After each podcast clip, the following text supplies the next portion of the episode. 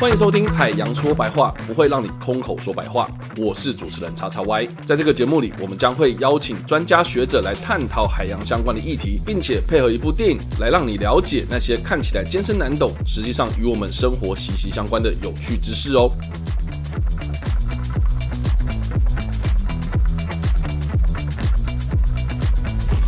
嗨，大家好，欢迎回到我们的节目，我是主持人 X X Y。 在这个节目里面呢，我们会透过电影来聊聊有关于气候变迁和环境相关的议题，并且利用花里胡这种如果的猜想来让你了解这些看起来艰深难懂，实际上呢跟我们生活息息相关的知识哦。那我们今天非常开心邀请到的是国家防灾哦，这个名字真的是超长哦，国家灾害防救中心的张志兴张组长。大家好，我自己来讲一次我们的名字好了、啊、不好意思，国家灾害防救科技中心。我是波地与洪旱组的组长张志兴，大家好。哎，真的是主持人好像有点做的没有到很 OK。 那我蛮好奇、那個、这个组大概是在做哪些事情？呃，从我们的中心的名字你可以知道，我们是针对灾害防救的科技研发来做呃呃发展跟推动。那波地与洪旱，其实我们关注的就是山坡地的崩塌、土石流，或者平原地区的洪水，或者甚至现在在提到海边溢淹，或者是呃海平面上升可能造成的冲击影响，啊、都会是我们的研究的主题，跟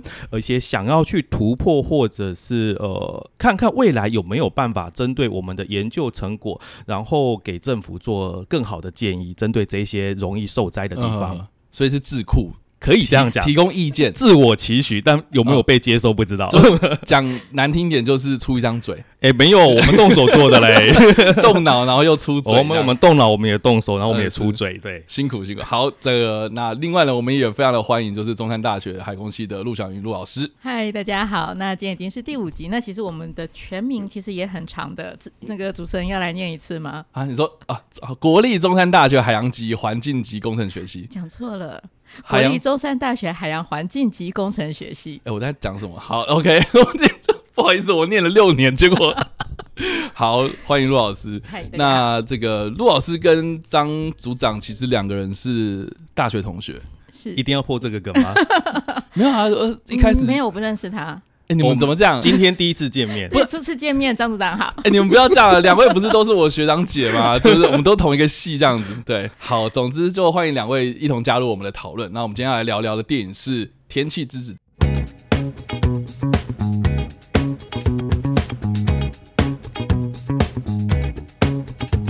天气之子》是由日本知名动画导演新海诚编剧执导的动画电影，剧情描述离家出走的高中生独自来到气候异常的东京，与一位神秘的少女邂逅的故事。这是新海诚继《你的名字》后再次破百亿日元票房的电影作品，同时也是代表日本角逐第九十二届奥斯卡国际影片，并入围最佳动画长片的动画作品。本片是一部相当罕见以气候为主题的动画电影，内容也涉及了日本青年时代对社会的不满，在推出后受到不少观众的讨论。虽然故事多半以都市传说或奇幻元素为主轴，但也涉及到不少人们在极端气候下的生活，还有最后人类也因为气候变迁的关系改变了原本的生活方式。好，那以上呢，就先想请两位就是分享一下，就是你们看完这部片的初步的想法，就是喜欢或不喜欢。那如果是喜欢的话，为什么喜欢？如果不喜欢的话啊，有什么样的原因？啊，或是这部片里面有哪些印象深刻的地方啊？那我们先请组长先海好了。好的，嗯、呃，对于这一部电影啊，其实呃，我喜欢的。那喜欢的理由是因为我们从事防灾工作的人，我们常常需要用很简单、很科普的语言去告诉民众说。呃，未来的灾害的情境会怎么样、uh-huh. 可是有些时候你用文字你用口述去描述的时候呃，很难理解或很难接受，可是透过电影透过这样子的一个呃影剧方式的呃提供，我们对于未来的情境多了一点想象，那个想象其实更实际贴近可能的状况、嗯哼哼哼哦、那对于整个电影其实我觉得整个的铺陈都很棒。那呃，我最喜欢的或者是应该说最贴近我们现在想要传达的一个讯息是最后，就是东京淹水了，而且是长期淹在海平面底下，应该可以这样说。那在这个淹水的情况下，它告诉我们一件事情，就是与灾害共同生活在这一个环境土地上。嗯、那我们最近呢、啊、一直在推广的呃防灾的科普的教育里面，一直告诉民众说，我们不可能人定胜天，啊、哈哈我们未来呃应该必须要跟灾害这件事情共同生活在这个场域。所以我才会说，呃，这部电影最后其实告诉我们，就是也许灾害的状况不一样，也许灾害的形态规模不一样，可是我们生活在台湾这个岛屿，与灾害共同一起生活，其实是避免不了的事情。所以我觉得这一点的印象是非常的深刻，也非常贴切我们在做防灾教育推广上会推荐的电影之一。所以之前是都没有看过，是因为这一次访谈才有机会看。呃，这部电影当然之前一定会听说啦，但是因为 呃, 呃没有那么直接的要求是一定要去看，那、oh, okay. 电影是知道的、嗯、然后剧情大概也知道，那当然为了是这一次的访谈，我们从头到尾认真的把它看了一次、okay. 然后包括里面的数据要记下来、嗯、然后包括里面的烟的深度要记下来我才可以来这边谈访谈要破除的迷思也好，或者是把科学的议题带进来也好。哎、okay, okay. 欸，我还蛮好奇学长，就是你你之前就本身很爱看电影吗？现在因为工作之后有了小孩之后、啊啊、其实这一件事情其实真的很难okay,、啊、不过不过、嗯、因为有了呃影音串流的这一些媒体之后、嗯、我们有一些订阅，那这些订阅之后就开始呃回去看非常多各式各样的影剧，而且我觉得那个丰富多元的情况下，远比我们当年当学生去二轮片的戏院然后花个几十块看两部电影那个、嗯呃、来的丰富很多，而且环境品质高很多，当然是喜欢看电影的、嗯、好，那以上那这个就是学长就是看完之后觉得很喜欢这样子，然后也觉得哎、欸、里面讨论的东西不错。那老师呢？我其实很喜欢这部电影，但是说实话我刚开始因为我其实很喜欢看电影，但是对动画的涉略比较没有这么多，说实话，因为以前都觉得动画那个看起来那个声光效果实在太刺激了。 OK， 对，所以这部片其实当时是嗯、呃，家里小朋友推荐我一定要看。 OK， 可是我看完我会非常喜欢，是因为之前有一段的过程我是学景观的，所以我其实超喜欢它里面的画风哦，风格的部分、嗯、风格它其实画的非常非常的好、嗯、那尤其因为很多淹水嘛，所以它其实非常多水的场景，那照水其实是很难画的，嗯，所以它在不管下雨啊或是淹水啊这些，它其实把那个跟我们平常看那个那个淹水感觉是差非常多，但是他在画水这件事情其实他是画的非常非常好，所以当时最开始吸引我的时候其实是这个所谓的对嗯画风这件事情的喜欢、嗯、那后来看完觉得其实其实看完之后是有点沉重，但是看完之后其实我很喜欢的一个很大的原因是这个的男主角进到东京，他其实有个很大的憧憬，取决于大家觉得那个东京好好棒哦，一个好棒棒的大都市这样、啊、好好好可是你进去之后发现有各式各样那个所谓的城市的真实面、嗯、哼可是我们就在想，其实我们在做海洋教育或者海洋环境也是同样的状况啊，所有人都跟你说海好棒哦，放假就会想要跑去海边、嗯、可是这个海里面各式各样的鬼故事也好，各式各样的恐怖的事情或者奇奇怪怪的事情其实是比较少被关注的，是是对，所以其实这个是当时我在在看完之后其实觉得有还蛮多是可以去思考或者是会被触动的东西。 嗯, 嗯对，因为之前陆老师有讲过说他很不喜欢看灾难片，灾难片我超不喜欢看灾难片，对，就死人啊，然后有很多啊这个啊就是那种很很悲惨的事情这样子、啊、可是哎、欸、看这部片我反而就是心情还不错，呃对，会沉思，但是不会像是看到那个灾难片觉得说啊马上就要死几个人，马上就要爆炸这种事情、哦、我懂，对，因为至少画面赏心悦目这样，对，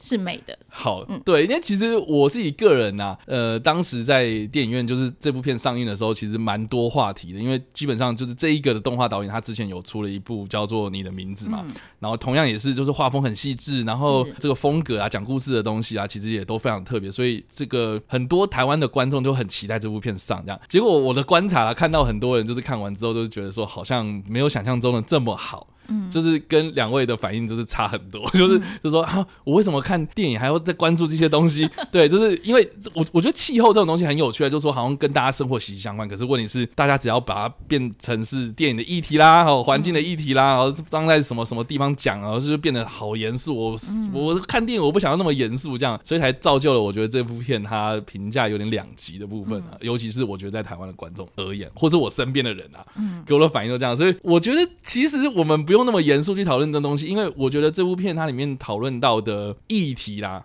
呃，我觉得身处在台湾其实还蛮有可能遇到的，因为我们也是在这个跟日本一样嘛，就是在亚洲这个地方，然后诶这个虽然诶他们纬度比较高，可是诶我们的我觉得那个一年四季的那个遇到的一些，比如说你要遇到台风啊，你会遇到那种类似的那种气候啊灾害啊什么的，我觉得都还蛮类似这样。所以我觉得这部片里面有蛮大一部分的成分都有在讨论到环境的这个议题里面啊。那当然啦、啊、我们今天身为这个讨论气候变迁的节目，我们当然不会去讨论到什么这部片里面的一些什么奇幻元素啦、爱情成分啦，对啊。但是我觉得片中他有在讨论这个一直下雨的东京，然后它造成的一些后续的影响，我觉得这部分是我们今天讨论的重点。然后，所以好，一开始啊，我蛮想讨论一件事情，就是说呢，诶，如果在台湾的城市啊，因为片中它是讲东京嘛，日本的城市，那如果放在台湾啊，如果我们遇到这种长时间的降雨啊，或是那种我们看不到尽头的那种啊，我们不知道什么时候雨停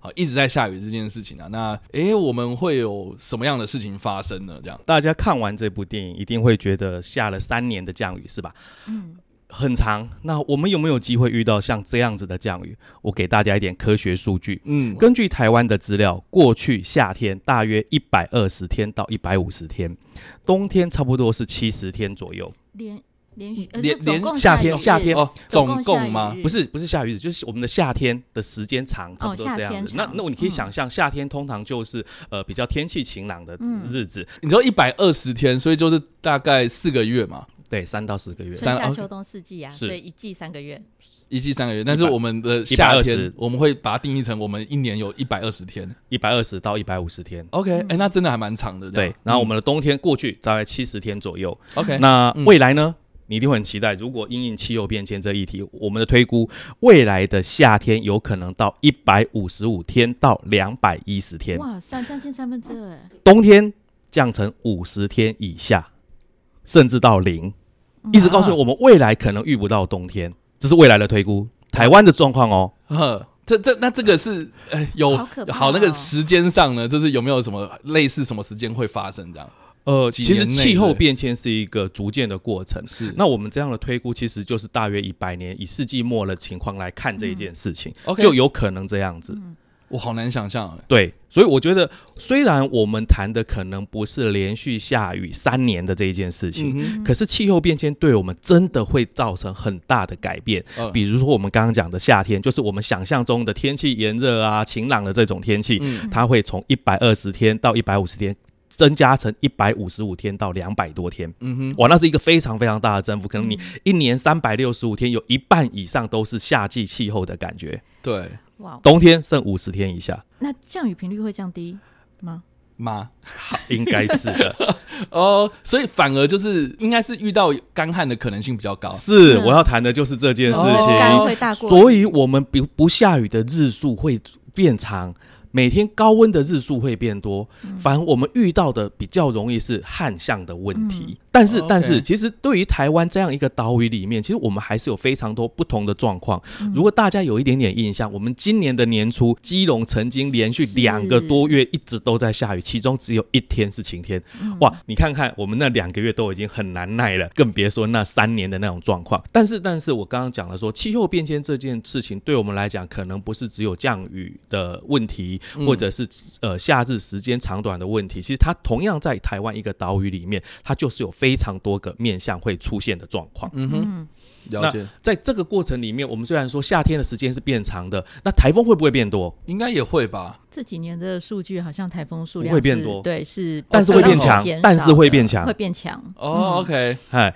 会变强，所以每一次台风来造成的灾害可能会更严重。嗯、那因为台风来的次数会变少，所以我们遇到旱灾的机会就更大。嗯、因为台湾是靠台风的降雨补足我们的水库。OK、嗯。对，所以如果台风次数少，或者像今年到了八月要结束了，嗯、哎，还没有台风，那其实对于我们的水库来讲，其实压力很大的。如果今年再没有台风来，我们明年可能就会面临缺水的这样一个风险。对啊，而且这样会不会更可怕？是当你很干的时候，再下一次的大雨，它冲进来的泥沙会更多，所以对我们的水库寿命会是影响更大的。呃，是有这样的研究，可是呃还没有办法非常强的连结说影响到底会有多大。那、嗯、因为基本上台湾其实没有呃，台湾的干不会干到像呃什么沙漠里面整个地都裂掉了，嗯、我们我们的干的状况不太是那个，因为毕竟我们还是在一个比较多雨的一个环境里面。嗯嗯，对啊，因为我已经意识到，就是说我好几年已经没有在放台风假。对啊，你一开始自媒体应该也很少台风假吧？不是啊，就好了，就老是一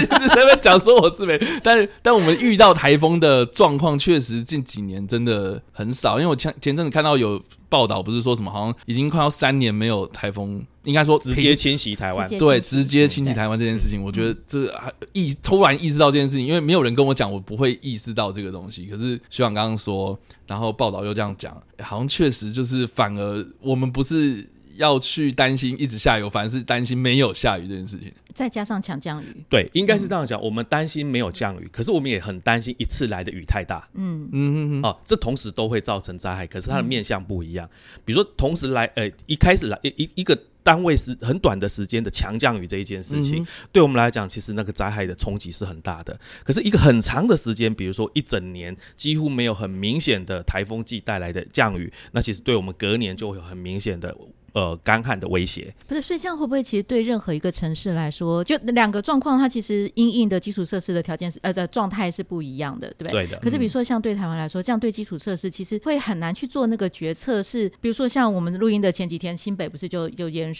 是，那就变成是、欸、我原本设计的的、嗯、不管防洪啦或者是那个降雨量，可是我们又要承认这个风险的存在，所以我们不能无限的加高我们那个所谓的防洪 的, 的标准。可是当这个强降雨下来的时候，在没有办法马上快速排掉的状态的时候，它就淹水了。是的、嗯呃、如果大家在电影中你有很专心去注意它的数据，它提了一个数据叫做一个小时下了一百五十毫米的降雨、嗯呃、我不晓得大家大家对于一个小时下一百五十毫米的降雨那个感觉是怎么样？ 我, 我, 我没有概念。你没有概念？对，呃、是海工的。你, 你知道你知道前一阵子前一阵子那个韩国首尔发生水灾、呃、是这个新闻闹蛮大，新闻很大。对，它一个小时下了 一百四十一点五 左右，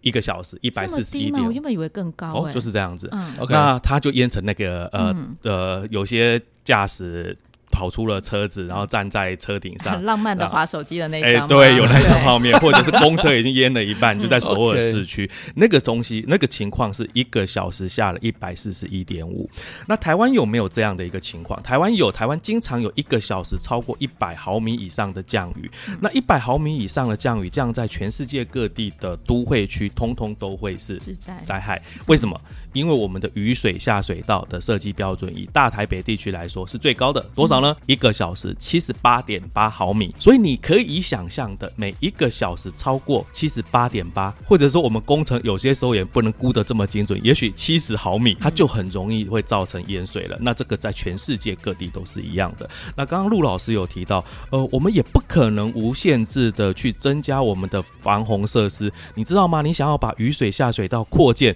那有多少会造成民众不方便？那每一个下水道的管径又要变多大、嗯、哇，那才能容纳这些，在短时间之内其实不太可能去做、嗯嗯、呃整个都市的防洪排水的大幅的改善，其实这一件很困难、嗯、可是我们确实面临到这一种很极端的强降雨，我们会把它称为短延时的强降雨、嗯、那刚刚主持人有提到，就是面对呃天气之子里面谈，它可能是一个很长延时呃几个月甚至年度的这样的降雨，其实状况是不一样。我们现在反而特别担心的是短延时强降雨、嗯、来得快去得也快，可是像这种东西你连预估都很困难。嗯哼嗯哼，哇，那好，那今天这个前提就不对了嘛，那我们今天就这样子哦就下课了吗？前提也没有不对啦对啊，每个地方的灾害形态不一样 OK， 或是什么跟灾害共存这件事情吧。是啊，是啊。想要继续收听我们更多精彩的讨论吗？别忘了继续锁定我们下一集的内容哦。